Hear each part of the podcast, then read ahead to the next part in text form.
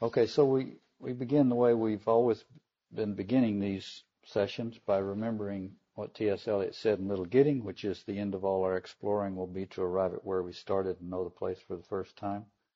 So we want to start where we want to end up, which is in the name of the Father and of the Son and of the Holy Spirit, because that is the great Trinitarian mystery into which we are being summoned. But as the Australian theologian Tracey Rowland notes, quote, the possibilities for participation in the life of the Trinity can be either thwarted or enhanced by cultures which are more or less impervious or receptive to grace and the cultivation of virtue, end quote.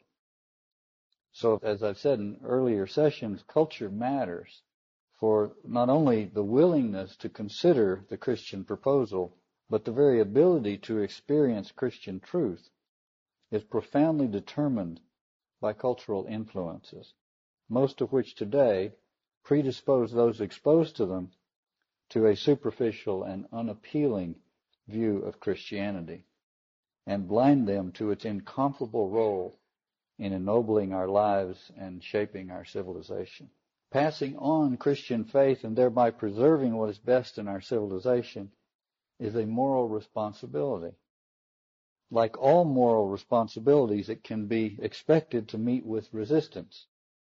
As Dante said in the Divine Comedy, if half friend of truth, I mute my rhymes, I am afraid I shall not live for those who will think of these as the ancient times.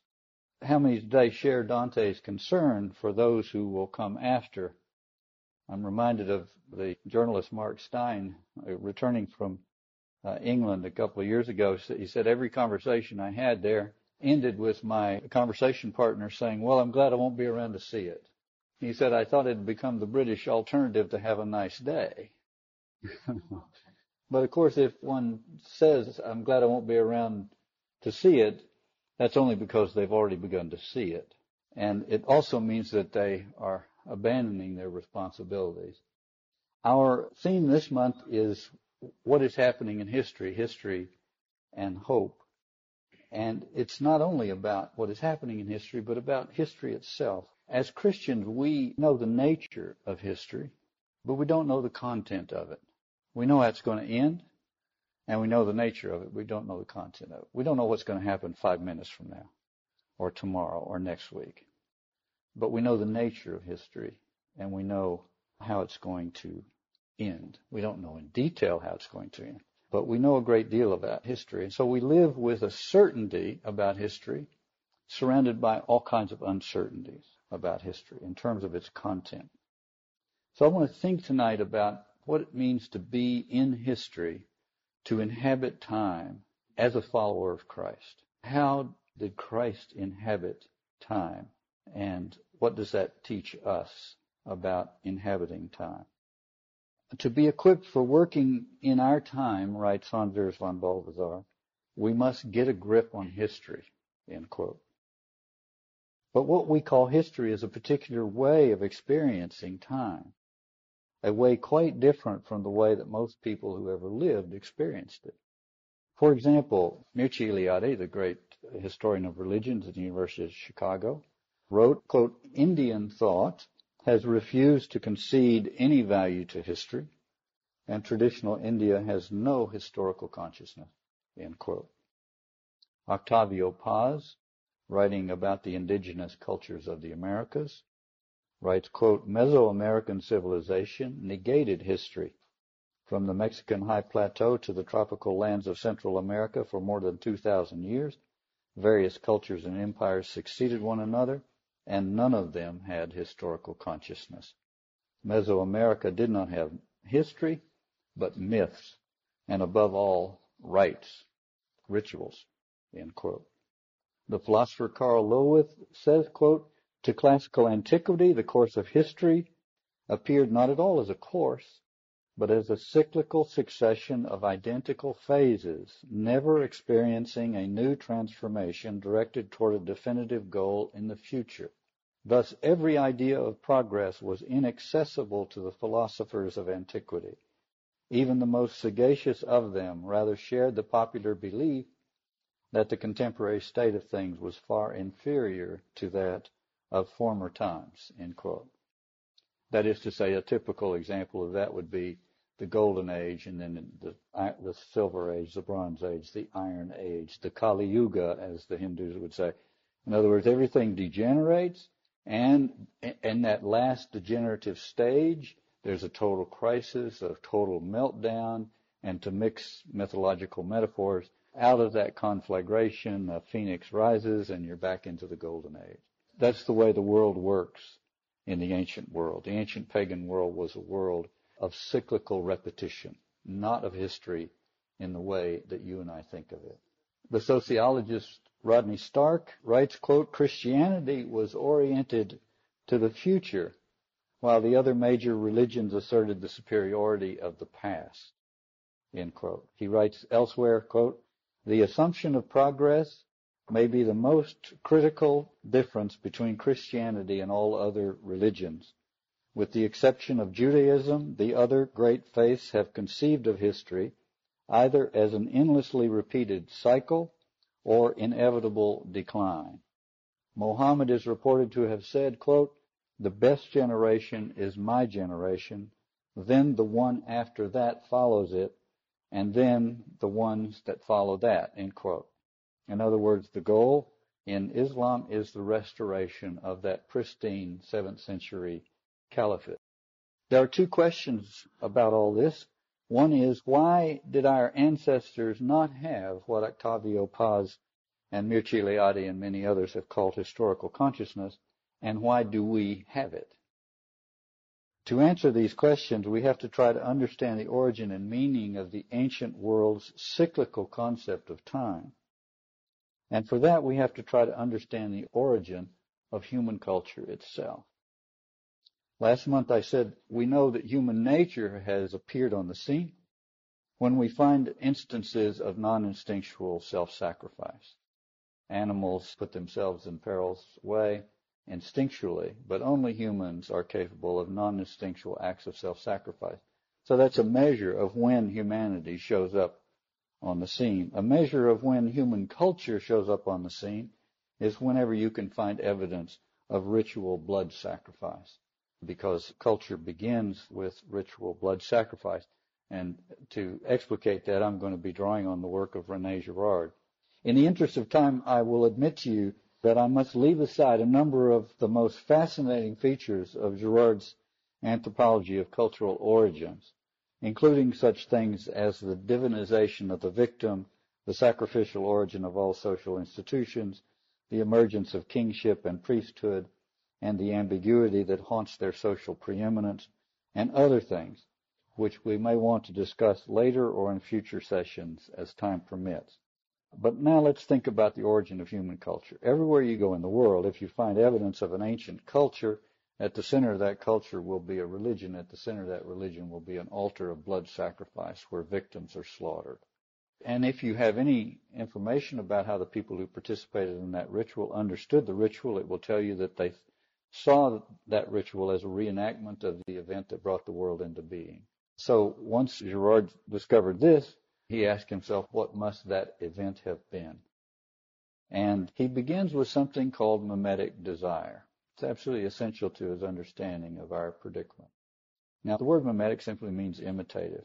Mimetic desire is the most obvious and the least analyzed aspect about us. And the story that I so often tell that uh, helps us understand it is the story of the children in the nursery. There's a nursery, children come to be cared for for a couple hours. The first child comes to the nursery. He's the first one there and he's bored. He's waiting for his friends. The room is filled with toys, of course. So out of sheer boredom, he walks around. Finally, he sits down. He happens to sit down next to a teddy bear. He's not interested in the teddy bear. He's waiting for his friends. But he begins out of sheer boredom to play around with the teddy bear, to flip its ears and, you know, knock it around and so on. But he's not interested. He's bored. The second child comes in. What toy does the second child want? Everybody knows that. Even non-parents know that. The second child wants that teddy bear. He goes over and he reaches for it and the first child says, yeah, go ahead and have it. I really wasn't interested. No. He grabs it And he says to the second child, I wanted it. I had it first. It's mine, you see. And if you imagine second child is very precocious, has a great vocabulary, he says, no, I noticed you were really bored. You weren't interested in it. I'm the one that wanted it first. And then they start squabbling. Of course, they're both right. Neither one of them really wanted it until the other one wanted it. That's called mimetic desire. Madison Avenue knows this about us. We might as well know it about ourselves. A gesture of acquisition, some kind of indication that an object is desirable, awakens in us a desire for it. We feed on other people's desires. So these two children now become more and more desirous of this teddy bear, the more the other one is thwarting their desire. So the competition escalates and now they're pulling at this teddy bear. They really want it now. I mean, it's really a big deal, you see. That's mimetic desire.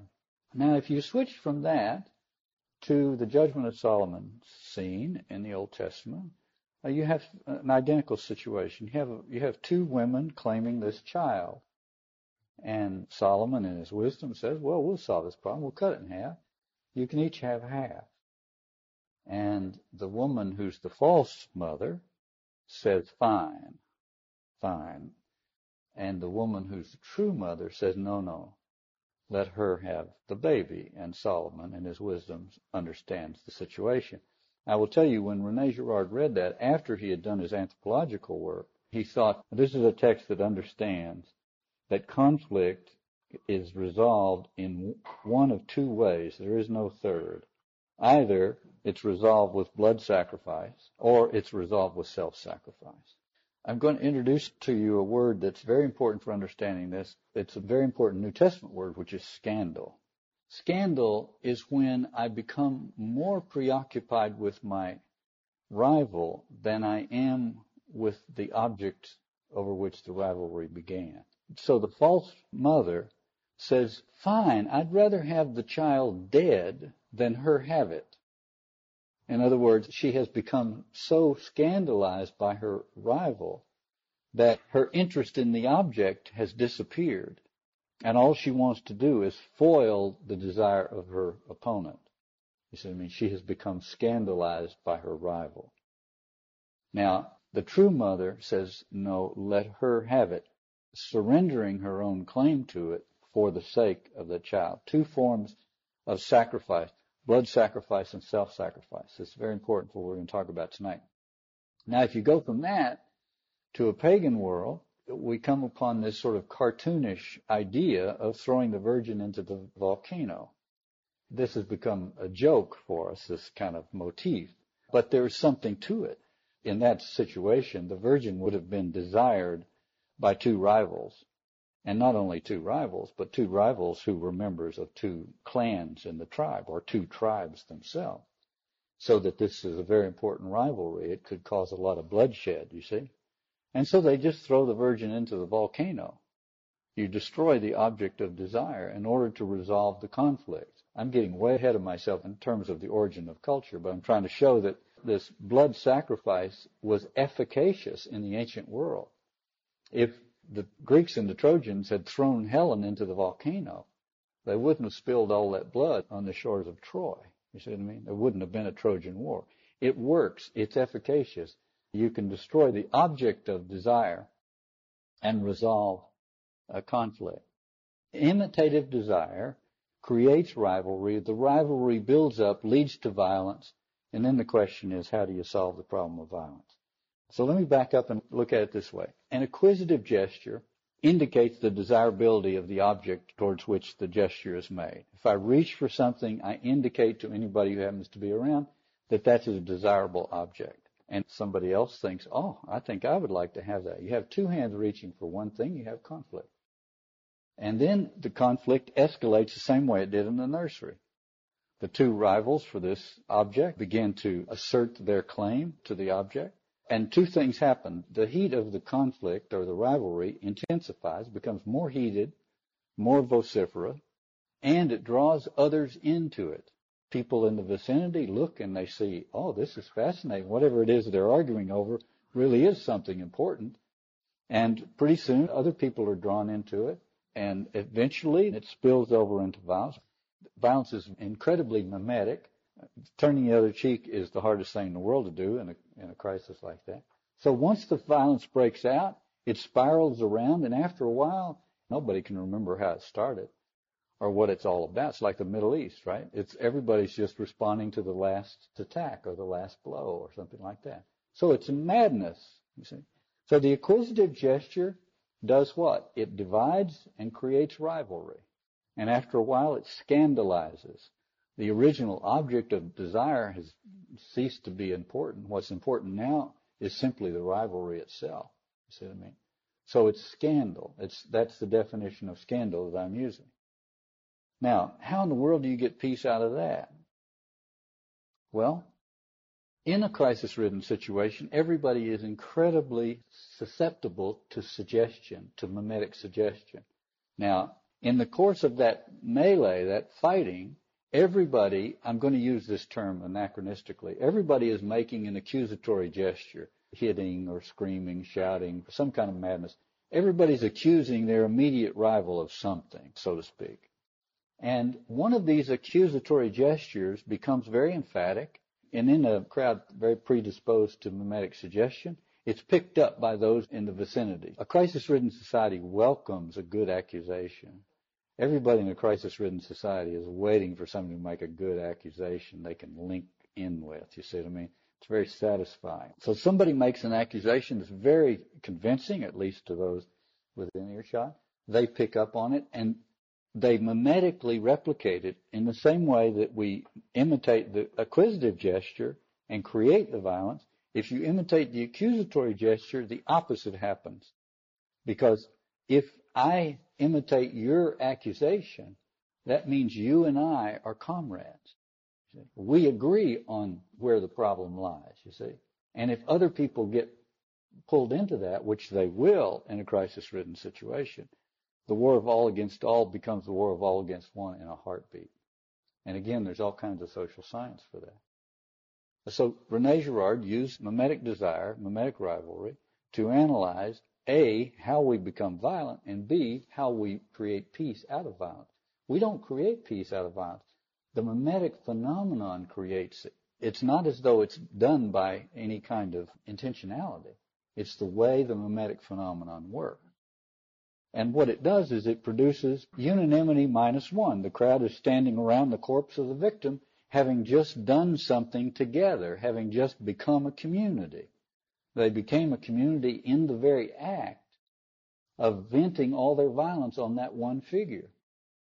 And suddenly they're at peace. All the violence drains into that one figure and is gone.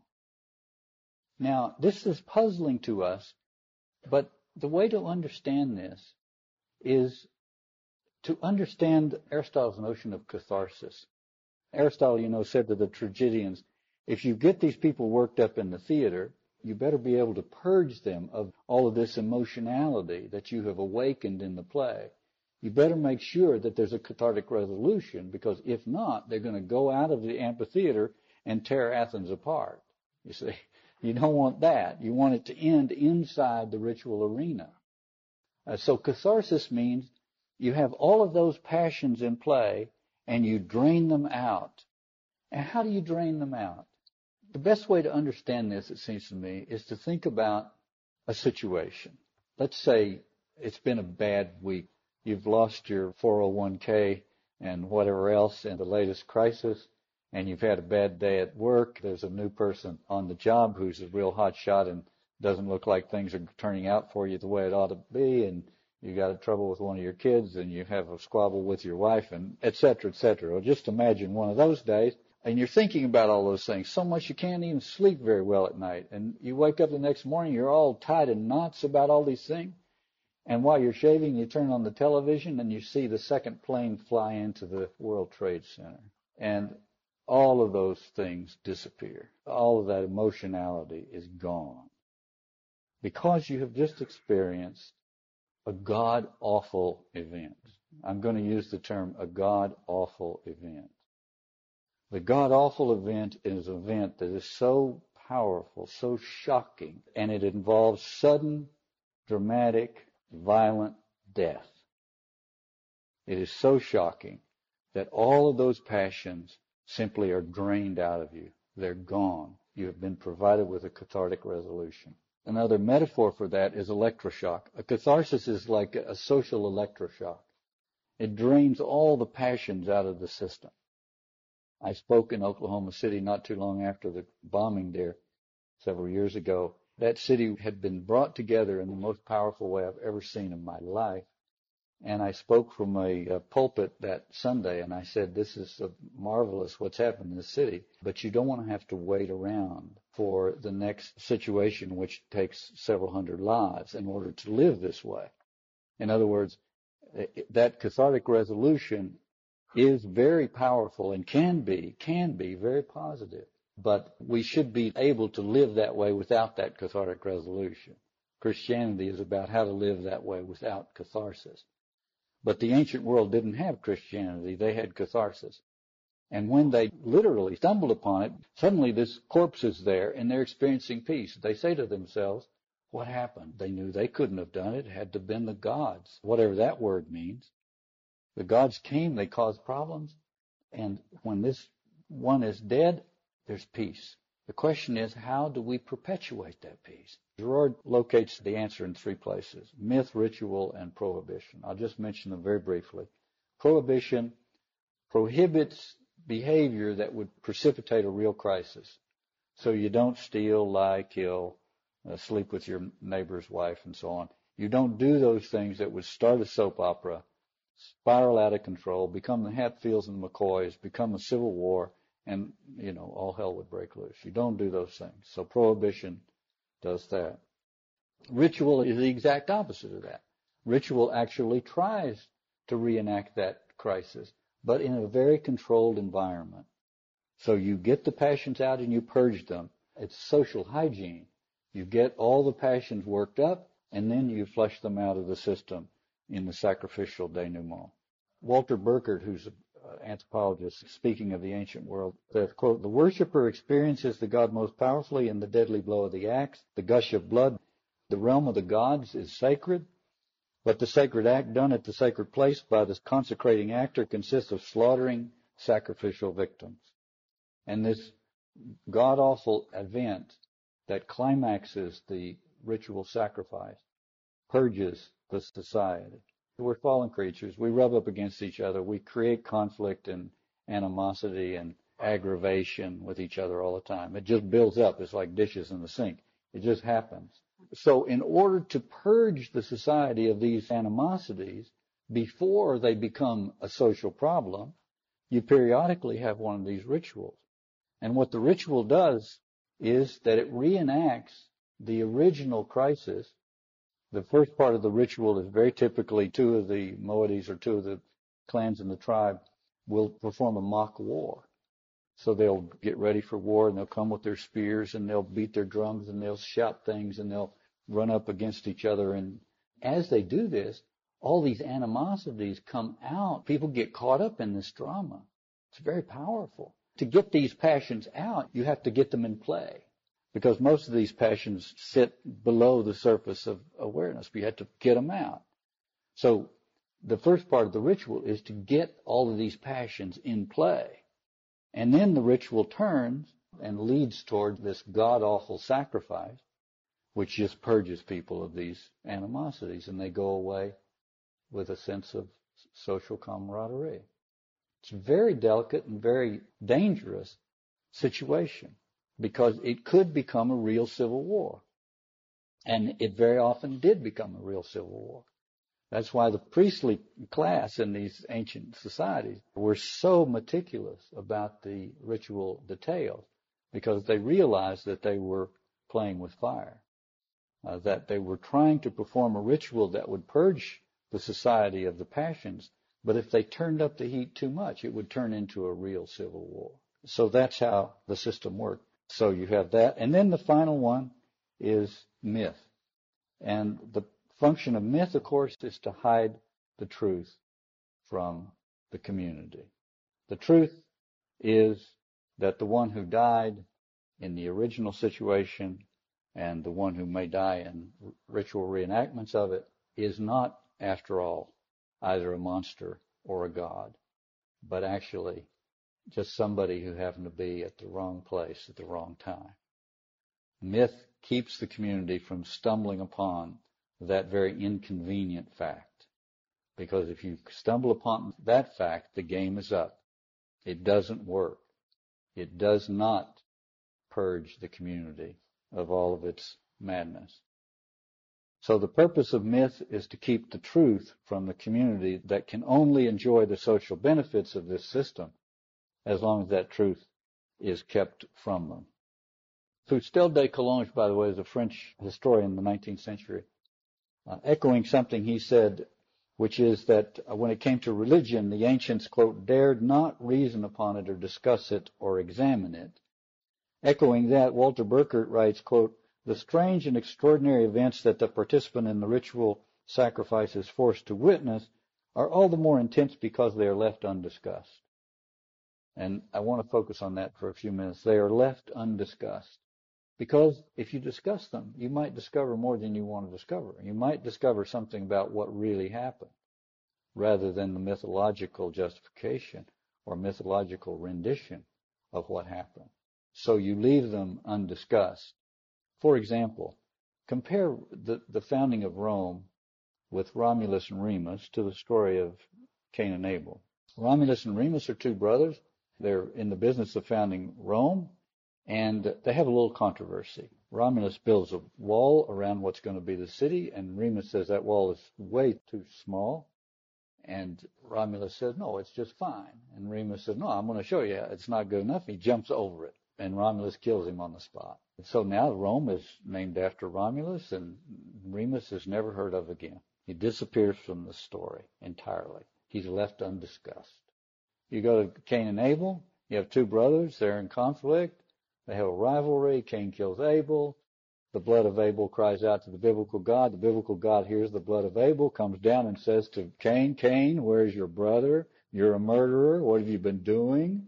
Everything now depends on Abel. Abel becomes the preoccupation. Jesus says, all the blood of all the prophets from Abel to Zechariah. That's quite a difference.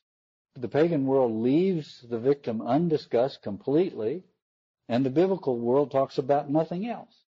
Myth is a way of remembering the past while leaving the most morally salient feature, namely the truth about the victim whose death brought peace to the community, undiscussed. But that's the very thing that the Jewish and Christian Bible discusses constantly. History begins with that discussion. It ends twice. Once when the truth the myths veil is fully and decisively revealed on Golgotha. And finally, when that truth has outlasted all the lies and exposed all the crimes and murders that the lies have covered up and justified, forcing humans, living and dead, to finally look on him whom they have pierced. The first step in getting a grip on history is to recognize that history has a history. Quote, for over two millennia before Israel was born, the pagan world produced no works of history, writes Richard Elliott Friedman. Quote, the biblical historical narratives are the first known human attempts to write history anywhere on earth, coming hundreds of years before Herodotus in Greece, end quote.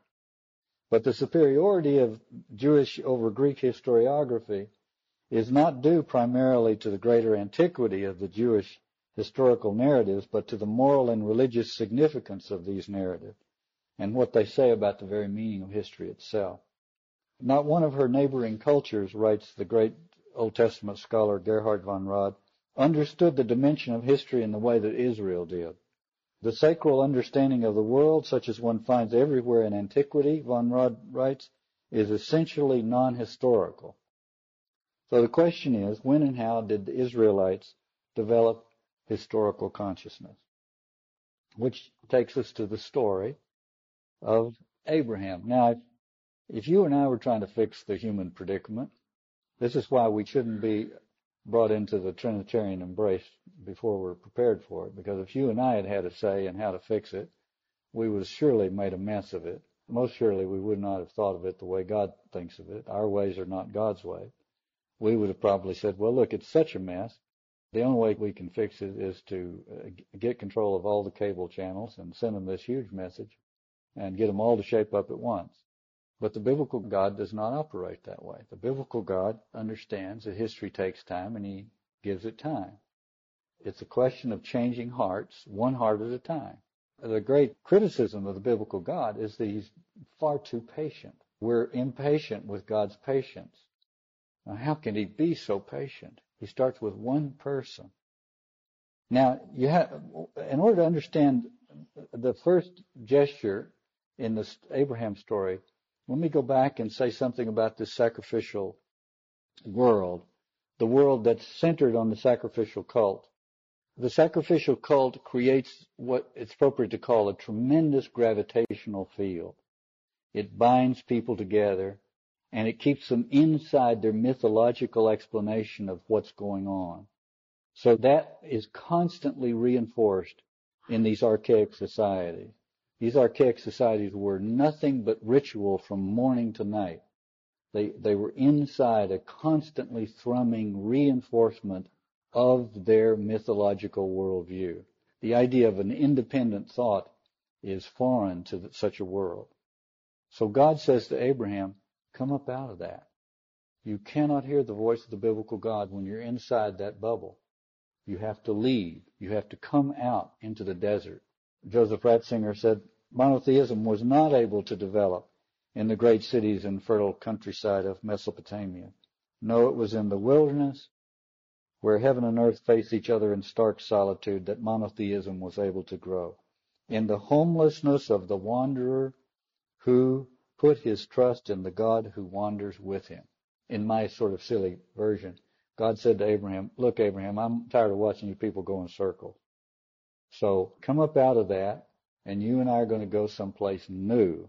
And in my version, Abraham's a kind of the original Bilbo Baggins. So he would say, wait a minute, we don't do new. Uh, what do you mean by new? What, what, what does that mean? We're going to go someplace new. You see, history is now going to straighten out. It's going to have a purpose. It's not going to keep going back through those cycles. See, and Abraham, like us, would have said, well, where are we going to go? And God would have said, you're on a need to know basis. You don't need to know. The only thing you need to know is that I will be with you. That's all you need to know. You and I are still on that basis. All we really know, all we really need to know is that promise. That's the promise. Abraham is the beginning of that promise.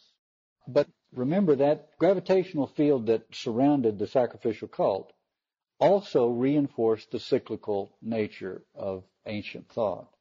It's important to recognize the relationship between the gravitational power of the archaic society's sacrificial center and the cyclical fixation of prehistoric thought. Cathartic sacrificial rituals were an expression of the ancient world's fear-ridden determination to recreate an imagined past and remain safely within the orbit of its protection. So the sacrificial cult creates that cyclical thinking. So, for history to begin, three things have to happen. We have to be coaxed out of the immediate sacrificial arena, as Abraham was, into some deserted detox facility where we can begin to recover our senses. If our liberation is to be sustained and others are to be set free, the gravitational power of the sacrificial cult must be weakened. And finally, and most importantly, those thus liberated must learn to live without the sacrificial protections, what Girard calls the sacrificial protections. The old system actually worked. It saved us from a lot of violence. It kept us more or less peaceful.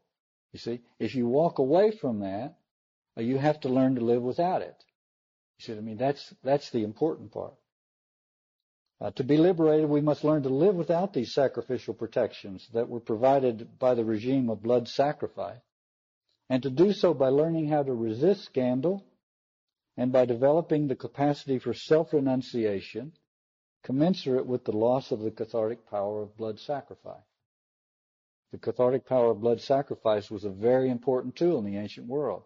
To walk away from it, you have to be able to make up the difference in terms of your own moral and spiritual capacity. So if you look at the story of Abraham, there are two stories that are relevant in this regard. The obvious one is the binding of Isaac. It's not the sacrifice of Isaac because he wasn't sacrificed. It's the binding of Isaac. Abraham goes up Mount Moriah to do what everybody did in those days, which is sacrifice your firstborn. That's the way the world worked. You sacrifice your firstborn so that you have many more. And Abraham went up the mountain to do what everybody always did, and he came back down with Isaac. His contemporaries probably thought to themselves, how did he get off doing that? I didn't get to do that, you see. Uh, the biblical author maybe ha- even had to rehabilitate him in the eyes of his community by insisting that no, he was willing. Uh, but the point is that the biblical God told him to do something else. The biblical God told him to take a step away from the worst forms of sacrifice, from the most horrendous forms of sacrifice, namely human sacrifice, child sacrifice. The biblical God is coaxing him away but the biblical God simply says, look, here's a ram. Offer a ram instead. You see, so it's a, it's a small step, but a gigantic step. He doesn't walk away entirely from ritual sacrifice. He just makes that huge move from human sacrifice to animal sacrifice. But in order to do that, you have to be able to live without the cathartic power that would have come from the god awful effect of a human sacrifice. A human sacrifice has much more of a god awful cathartic power than the sacrifice of a ram. If you're going to surrender that much cathartic power, you're going to have to learn to live without it to that degree.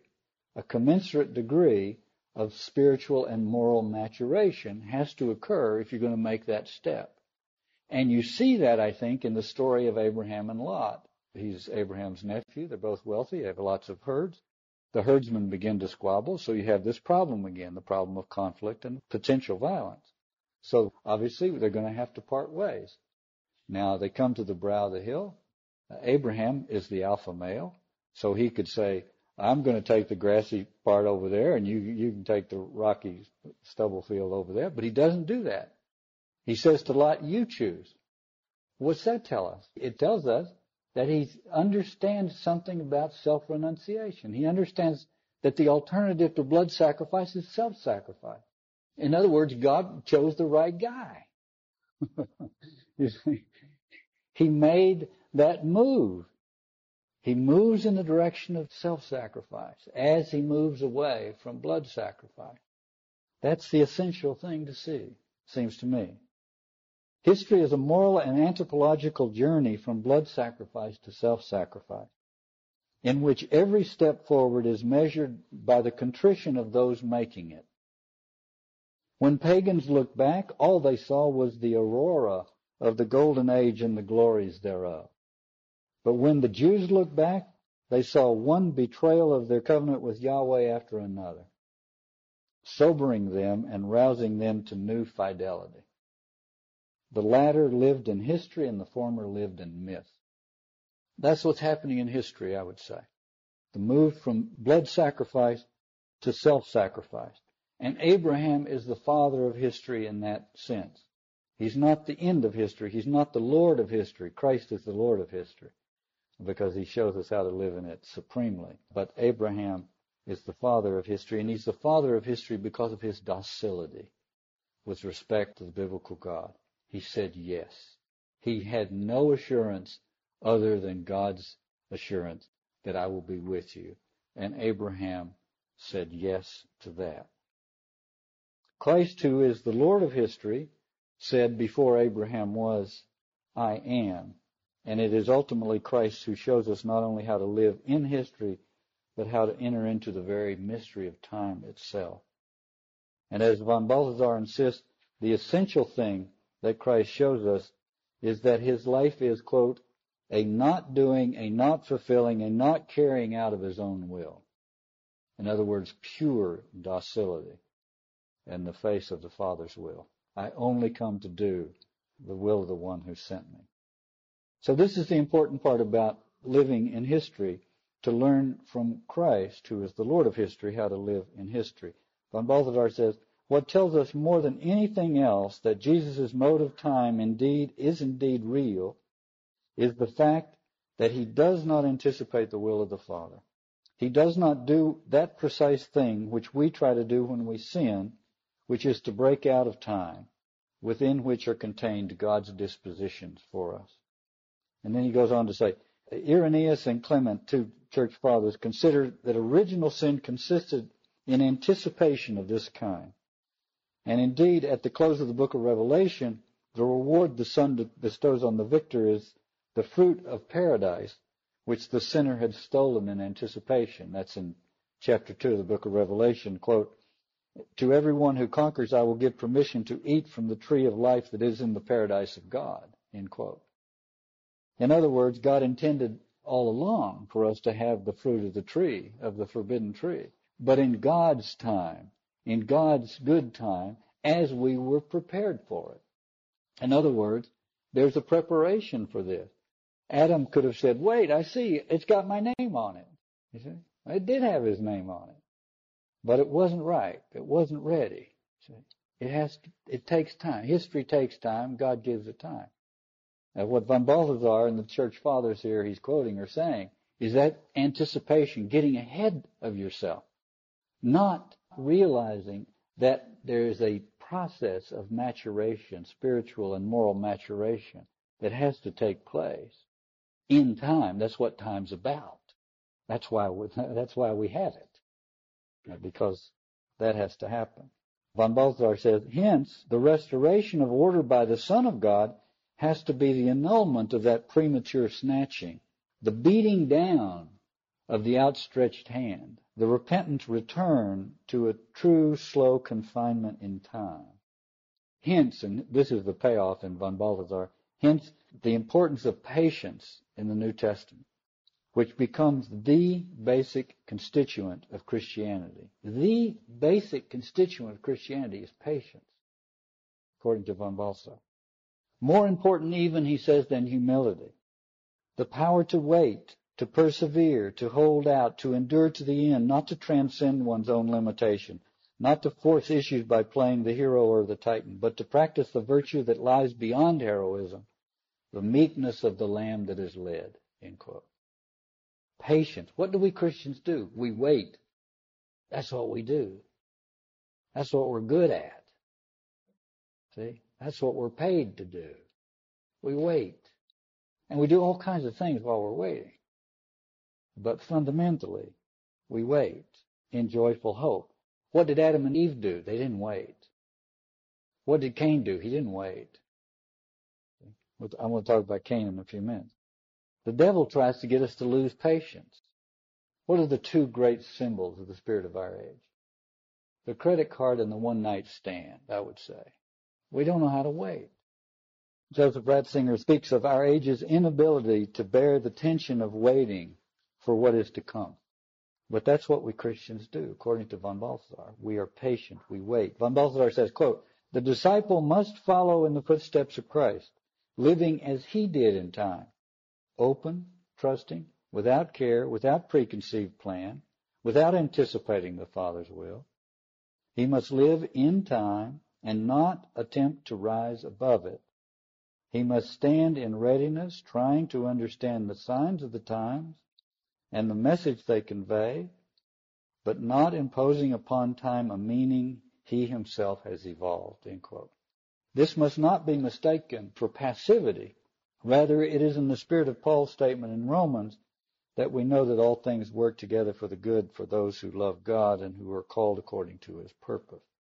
Christians wait, yes, but while we wait, we transform the world and improve our own lives and the lives of others, both spiritually and materially. Nor must this be mistaken for the New Age notion of living in the moment. On the contrary, the patience and availability of which von Balthasar speaks is due to one's being embedded in a historically unfolding drama in which one has a small but indispensable role to play, and which is made possible by those who have gone before and will only be brought to fruition by those yet unborn participants in the drama, those who, as Dante says, will look on these as the ancient days.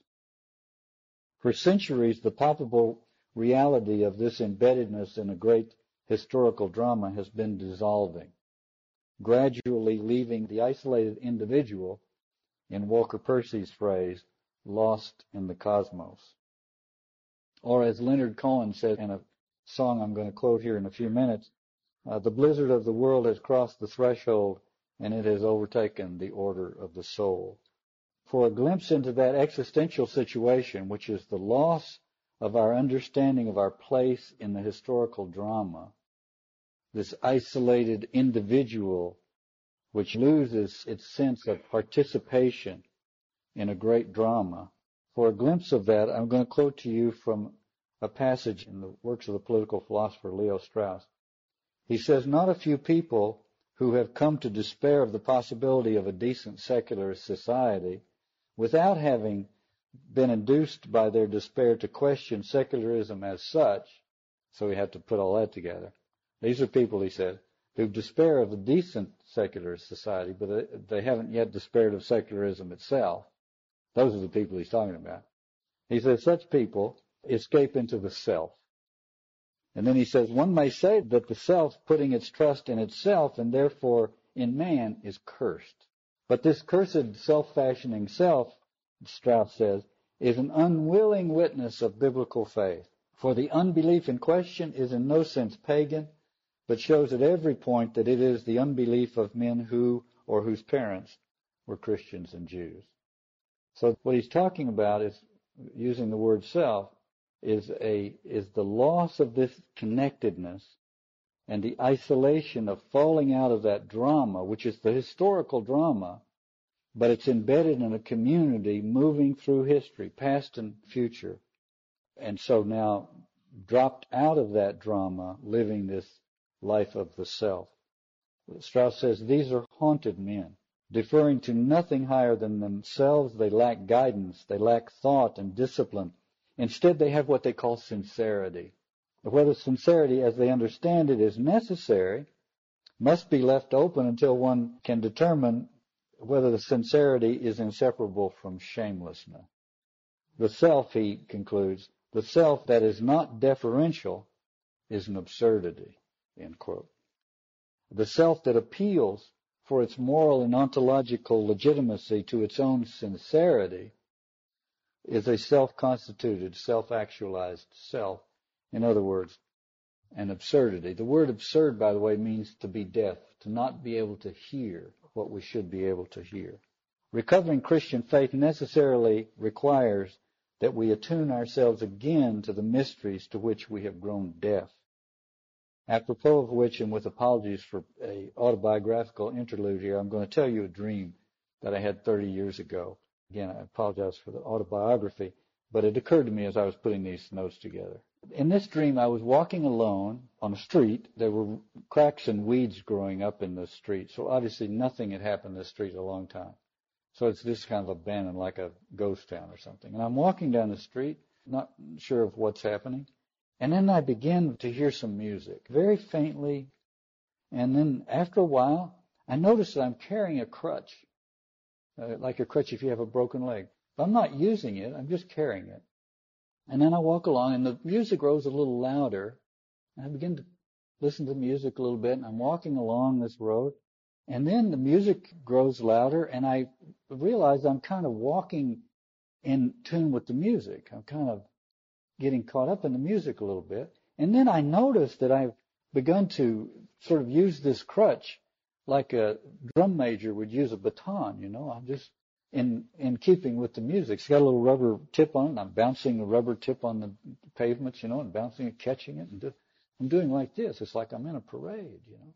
But the music grows, and then I realize that I am in a parade. That there are people way ahead of me and people way behind. I can't see them but that this is really a parade. And so I began to think about that and hope to catch sight of them and so on. And I walk along and uh, then I come to a fork in the road and I don't know which way to go. And I know somehow that whichever way I go will influence the people behind me, even though they can't see me and I can't see them. So it's a moment of real sobriety it's like, my goodness, what shall I do? I have this responsibility at this moment. And I wake up. Sorry about that. Robert Frost said, I shall be telling this with a sigh somewhere ages and ages hence two roads diverged in the wood and I, I took the one less traveled by and that has made all the difference. But he says early in that same poem, they were really pretty much traveled the same, you see. Uh, but the point is that by the grace of God, you and I have taken a road that led us to this room tonight. But we were only able to do so thanks to that great cloud of witnesses who have preceded us and without whom we would never have found this room or felt beckoned to join the great procession, a procession which is the very heart and soul of history itself. History begins with Abraham. It's fulfilled in Christ, who's the consummation of it. And the question is, how do we live in the meantime? The meantime. That's the middle time in which we live. Question is, how are we doing? If we're children of Abraham, if the move is from blood sacrifice to self-sacrifice, where are we? How are we doing? Okay, having stirred things up with Abraham, I'm going to make it worse with Cain. Compare Cain. Abel offered a blood sacrifice. Cain offered the first fruits of his harvest. You could say Cain was right. Cain was moving away from blood sacrifice. If the journey of history is from blood sacrifice to self-sacrifice, Cain was ahead of Abel. You see what I mean? Again, this is just an anthropological analysis. Is not a biblical analysis. But you could say that Cain was taking a bigger step. Cain renounced the sacrificial protections and the terrors and taboos by which they were enforced before he was spiritually and morally prepared to live without these things. Before we might say the Torah had been written on his heart. We could say that the children of Cain do likewise. They correctly sense that they must take a step in the historical journey, but they overreach imagining the human condition to be more perfectible than it is, and assigning themselves a historical role for which they are spiritually unprepared. Exhilarated by a sense of advancing in history so dramatically, they try to take control of history, and in doing so, their loftiest ideals turn to murder.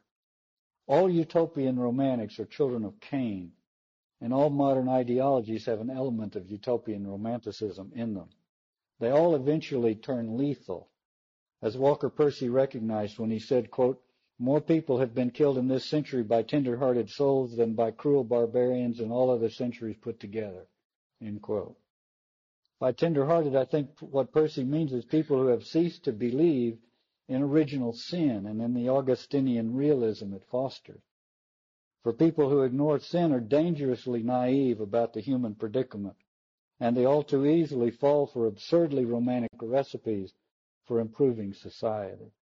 Their earnestness compels them to rationalize more and more the suffering caused by their overreaching Faustian ambitions. The more earnest they are, or as Percy would say, the more tender-hearted, the more savage they eventually become. Such utopian optimists forget that they are in history and that history takes time and that God gives it time. Every step away from the ancient system of sacred violence demands of those who take it greater personal responsibility, more moral stamina, and higher degrees of spiritual interiority. Speaking of the ideologies that sprang up in the post-Christian West, the English historian Christopher Dawson says, quote, Today the political myths and ideologies which modern man creates are no less bloodthirsty than the gods of the heathens and which demand an even greater tribute in human sacrifice. The last two popes have given us the essential vocabulary. What John Paul II famously and perceptively called the culture of death is sinking its roots ever deeper into the once rich soil of Western civilization. And Benedict XVI has aptly dubbed it the dictatorship of relativism. The latter designation explicitly calling attention to the emerging totalitarian imperative by which the post-Christian culture of death is now being driven. This is the issue I want to explore for a few minutes, an issue exemplified in a recent document issued by the International Planned Parenthood Federation, a document that argues that governments are obliged to guarantee a sweeping definition of sexual rights, including abortion, sexual freedom, comprehensive sexuality education as an integral component of human rights. I spoke in an earlier session about the inherent link between the sexual revolution and the unlimited abortion license. This is nowhere more clearly manifest than in the IPPF, the International Planned Parenthood Federation Declaration, which not only reiterates its determination to remove any and all restrictions on abortion, but which defines sexual rights as, quote, an evolving concept that encompasses sexual activity, gender identity, sexual orientation, eroticism, pleasure, intimacy, and reproduction, end quote. The inclusion of the word reproduction in the foregoing litany was, of course, obligatory, but reproduction is a problematic word in Planned Parenthood lectionary. It is the natural consequence of sexuality which Planned Parenthood has long labored to eliminate. So, to clear up the confusion, the IPPF report hastens to add that, quote, no woman shall be condemned to forced maternity as a result of having exercised her sexuality. We should parse that sentence. We should think about that sentence. No woman shall be condemned to forced maternity as a result of having exercised her sexuality. When future historians are digging through the rubble, trying to figure out what happened to the greatest civilization in the history of the world, which disappeared in a historical heartbeat, if they stumble upon that sentence, they'll have a clue. Imagine showing that to anybody in the world who lived before 1975. No woman shall be condemned to forced maternity as a result of having exercised her sexuality. This sentence shows just how deeply alienated the ideologues have become from moral, emotional, and anthropological reality. Islamic radicals must be laughing all the way to the maternity ward. You know, Mark Steyn said the future belongs to those who show up for it. Like the IPPF, some of the most powerful international and multinational agencies to which many nation states are incrementally surrendering their sovereignty are working not only to make unlimited access to abortion a universal right, but to turn this right into the international litmus test for measuring the human rights commitments of the nations these international agencies are ready to reward for their compliance. The European Union network of independent experts has published a document challenging conscience protection for medical professionals and promoting abortion as a human right. Even more brazenly, a report by what's called the expert group of the UN Division for the Advancement of Women states that laws against abortion on demand are a form of violence against women, end quote. Think about that. Laws against abortion on demand are a form of violence against women. Believe it or not, the people who talk this way began their ideological descent into incoherence as tender-hearted sentimentalists, moral antinomians so sensitive to the feelings of others that they make a moral principle out of their refusal to make a moral judgment, especially in the area of sexuality and the abortion license requisite to its uninhibited expression. Now, here comes a sentence I spent a good deal of time compacting. I said last night, this sentence has three paragraphs in it, and Randy tonight said to me, you should go ahead and read the three paragraphs because it's too dense. Anyway, here it is. This is my comment on this thing about laws against abortion are a form of violence against women. Forced to borrow moral justification for their indifference to the real victims of abortion from the empathy for victims which Christianity awakens, they are led by a predictable and labyrinthine logic to the conclusion that to refuse to kill a child in the mother's womb is violence against women. They have to use the Christian ethic, which is triumphant, which is the ethic of the victim. So they have to use that ethic in order to neutralize the concern for the real victim of abortion. Forced to borrow moral justification for their indifference to the real victims of abortion from the empathy for victims which Christianity awakened, they are led by a predictable but labyrinthine logic to the conclusion that to refuse to kill a child in the mother's womb is violence against women. It seems to me this is precisely the breezy, self-deluding doublespeak that Leonard Cohen was renouncing in the lyrics of his song The Future, where he seems to prefer good old-fashioned Jewish realism, or what I would call good old-fashioned Augustinian realism, to the utopian dreams that end in murder.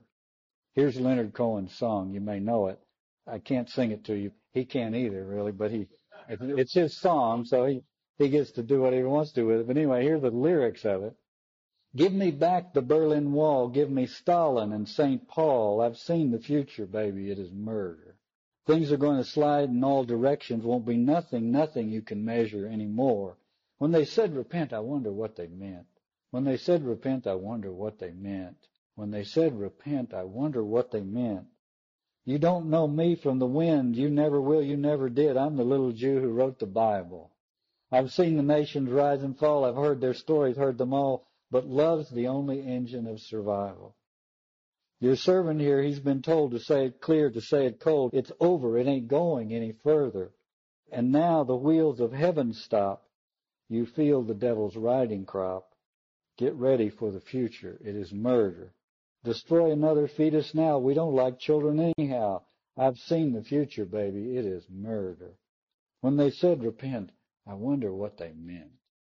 Things are going to slide in all directions. Won't be nothing, nothing you can measure anymore would make an apt designation for the evolution of international norms, increasingly prominent among them, the right of parents to hire a professional to kill a child in the mother's womb. What has been universally condemned for millennia as an unspeakable crime and a moral abomination is evolving into the touchstone of enlightened morality, by which the sincerity, and I use the word in the Straussian sense here, by which the sincerity of our commitment to human rights is being measured. The incremental success of these efforts has given legal and political legitimacy to the greatest moral atrocity in history, the killing of millions upon millions of innocent children in the womb. Nothing in history compares with it, neither in the number of lives lost or the innocence and defenselessness of the victims. Worldwide in the last quarter century alone, as many as 1 billion children have been intentionally killed. A tiny fraction of that staggering number have died during the same period in all the wars and all other forms of violence combined.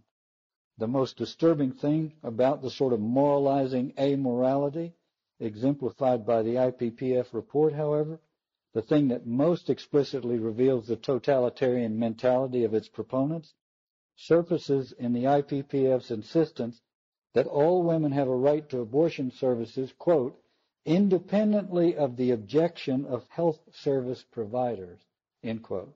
In other words, abortion trumps religious freedom.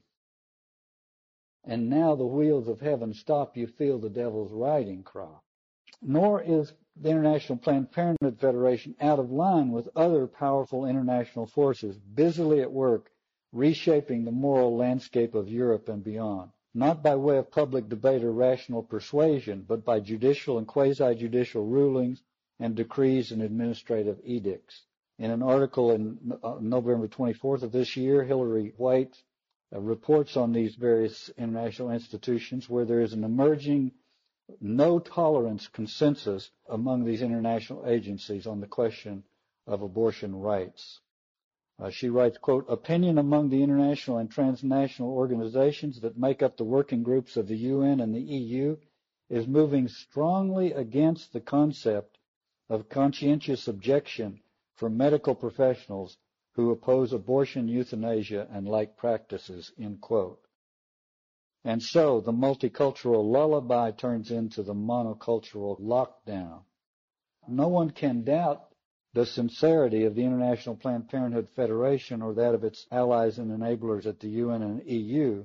The only question, as Strauss aptly said, is whether this sincerity is inseparable from shamelessness.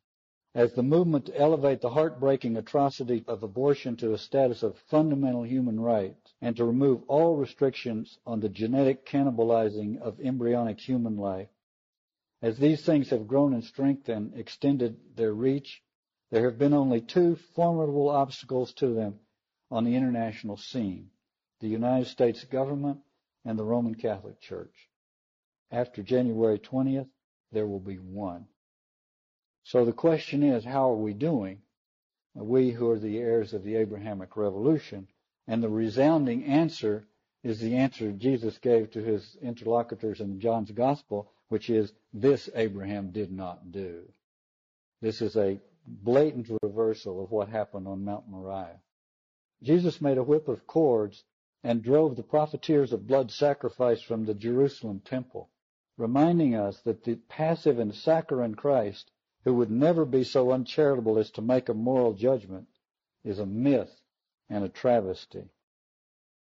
Some of us will be called to challenge the sacrificial profiteers of our day, at work as they are in the abortion clinics and the embryo destructive research facilities and in the sundry death works that have set up shop in our culture. Most of us, however, will be called to moral responsibilities closer to home and of a more personal nature. But in either case, we will all do well to remember what von Balthasar said about, quote, the power to wait, to persevere, to hold out, to endure to the end, not to transcend one's own limitations, not to force issues by playing the hero or the titan, end quote. Rather than play the hero or the titan, the Christian task is to be in history as Jesus was, which is to say precisely to not do, not fulfill, not carry out our own will. The way of patience, shame, and suffering, writes von Balthasar, is the way of not choosing what man of himself desires, which is happiness. Man of himself desires happiness. The self desires happiness, but the soul longs for communion with the true and the good and the beautiful. The path through which, in this vale of tears, requires patience and the readiness, when necessary, to endure shame and suffering. In the years ahead, we are likely to face the choice between being ashamed of Christ and His church or being shamed by the world for refusing to be. If we are given the grace to persevere, hold out, and endure to the end, we will be in very good company. For the path of patience, shame, and suffering is perhaps best exemplified respectively by Abraham, Mary, and Jesus. History, in fact, can be seen as a journey from Abraham's yes to Mary's yes to Jesus' yes in the Garden of Gethsemane. This, of course, would come as a complete surprise to CNN, Fox News, and NPR, but there are probably other surprises in store for them as well. In January, we'll come back to Mary's yes and talk about the incarnation, and in February to Jesus' supreme yes and talk about the crucifixion. In the meantime, as we transition from Abraham's yes to Mary's yes, it's worth remembering something that Christopher Dawson said. Quote, the church remains the guardian of the secret of history. That's the takeaway thing for tonight. The church remains the guardian of the secret of history. He goes on to say, the church remains the guardian of the secret of history and the organ of the work of human redemption which goes on ceaselessly through the rise and fall of kingdoms and the revolutions of social systems. These things happen. Kingdoms come and go. Civilizations come and go. Ours will go. But the church remains the guardian of the secret of history. Which brings us back to where we started. Precisely because she is the guardian of the secret of history, knowing as she does its final outcome without knowing its particular, the church teaches her faithful how to wait in joyful hope. The victory over sin, evil, and death was accomplished on Golgotha. That victory is complete but unfinished. If you don't have an appetite for paradox, you, you can't get very far down the Christian road. Uh, that's a paradox that we have to live with. It's complete but unfinished. And the church and her faithful know that their task in history is to live in light of that victory and to patiently bear witness to it. And the preeminent school in which we learn the patience, perseverance, and endurance appropriate to Jesus' mode of time is the liturgy. It is there where we learn, in von Balthasar's words, to return to a true, slow confinement in time. It is when our lives are lived in the tempo of liturgical life that even our simplest tasks and humblest missions attain a degree of sacramentality through which a little light shines in an otherwise darkening world. the American poet Richard Wilbur gives us a wonderful picture of someone who, in moving in tempo with the liturgical time and living in tune with the sacramental vision, becomes an anonymous conduit of grace. Whatever you and I might be called to do with our lives, if we are to live in time the way Abraham, Mary, and Jesus did, we might try to perform our duties in a way comparable to the way the woman in Wilbur's poem performed hers. As aware as she of the grand procession of which we are a part, and aware as well that those who play the humblest and less conspicuous roles in this great drama are the very ones on whom its final triumph depends. Here's Richard Wilbur's poem, which I have loved for years and years. It is 17 years come tomorrow that Bruna Sandoval has kept the church of San Ysidro, sweeping and scrubbing the aisles, keeping the candlesticks and plaster faces bright, and seen no visions but the thing done right, from the clay porch to the white altar. For love, and in all weathers, this is what she has done.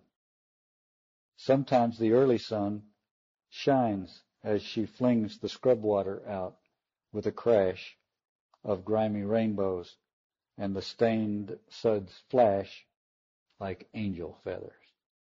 Patience is the essential Christian virtue.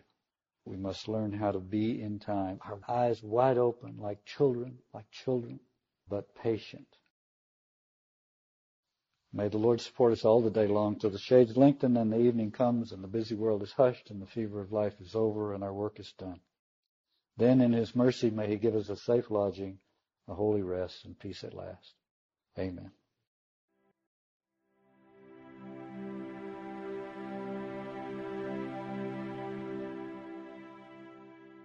If you would like to learn more about the work of the Cornerstone Forum, please visit our website at cornerstoneforum.org. That's Cornerstone Forum, all one word, dot O-R-G. Thank you for your interest in our work.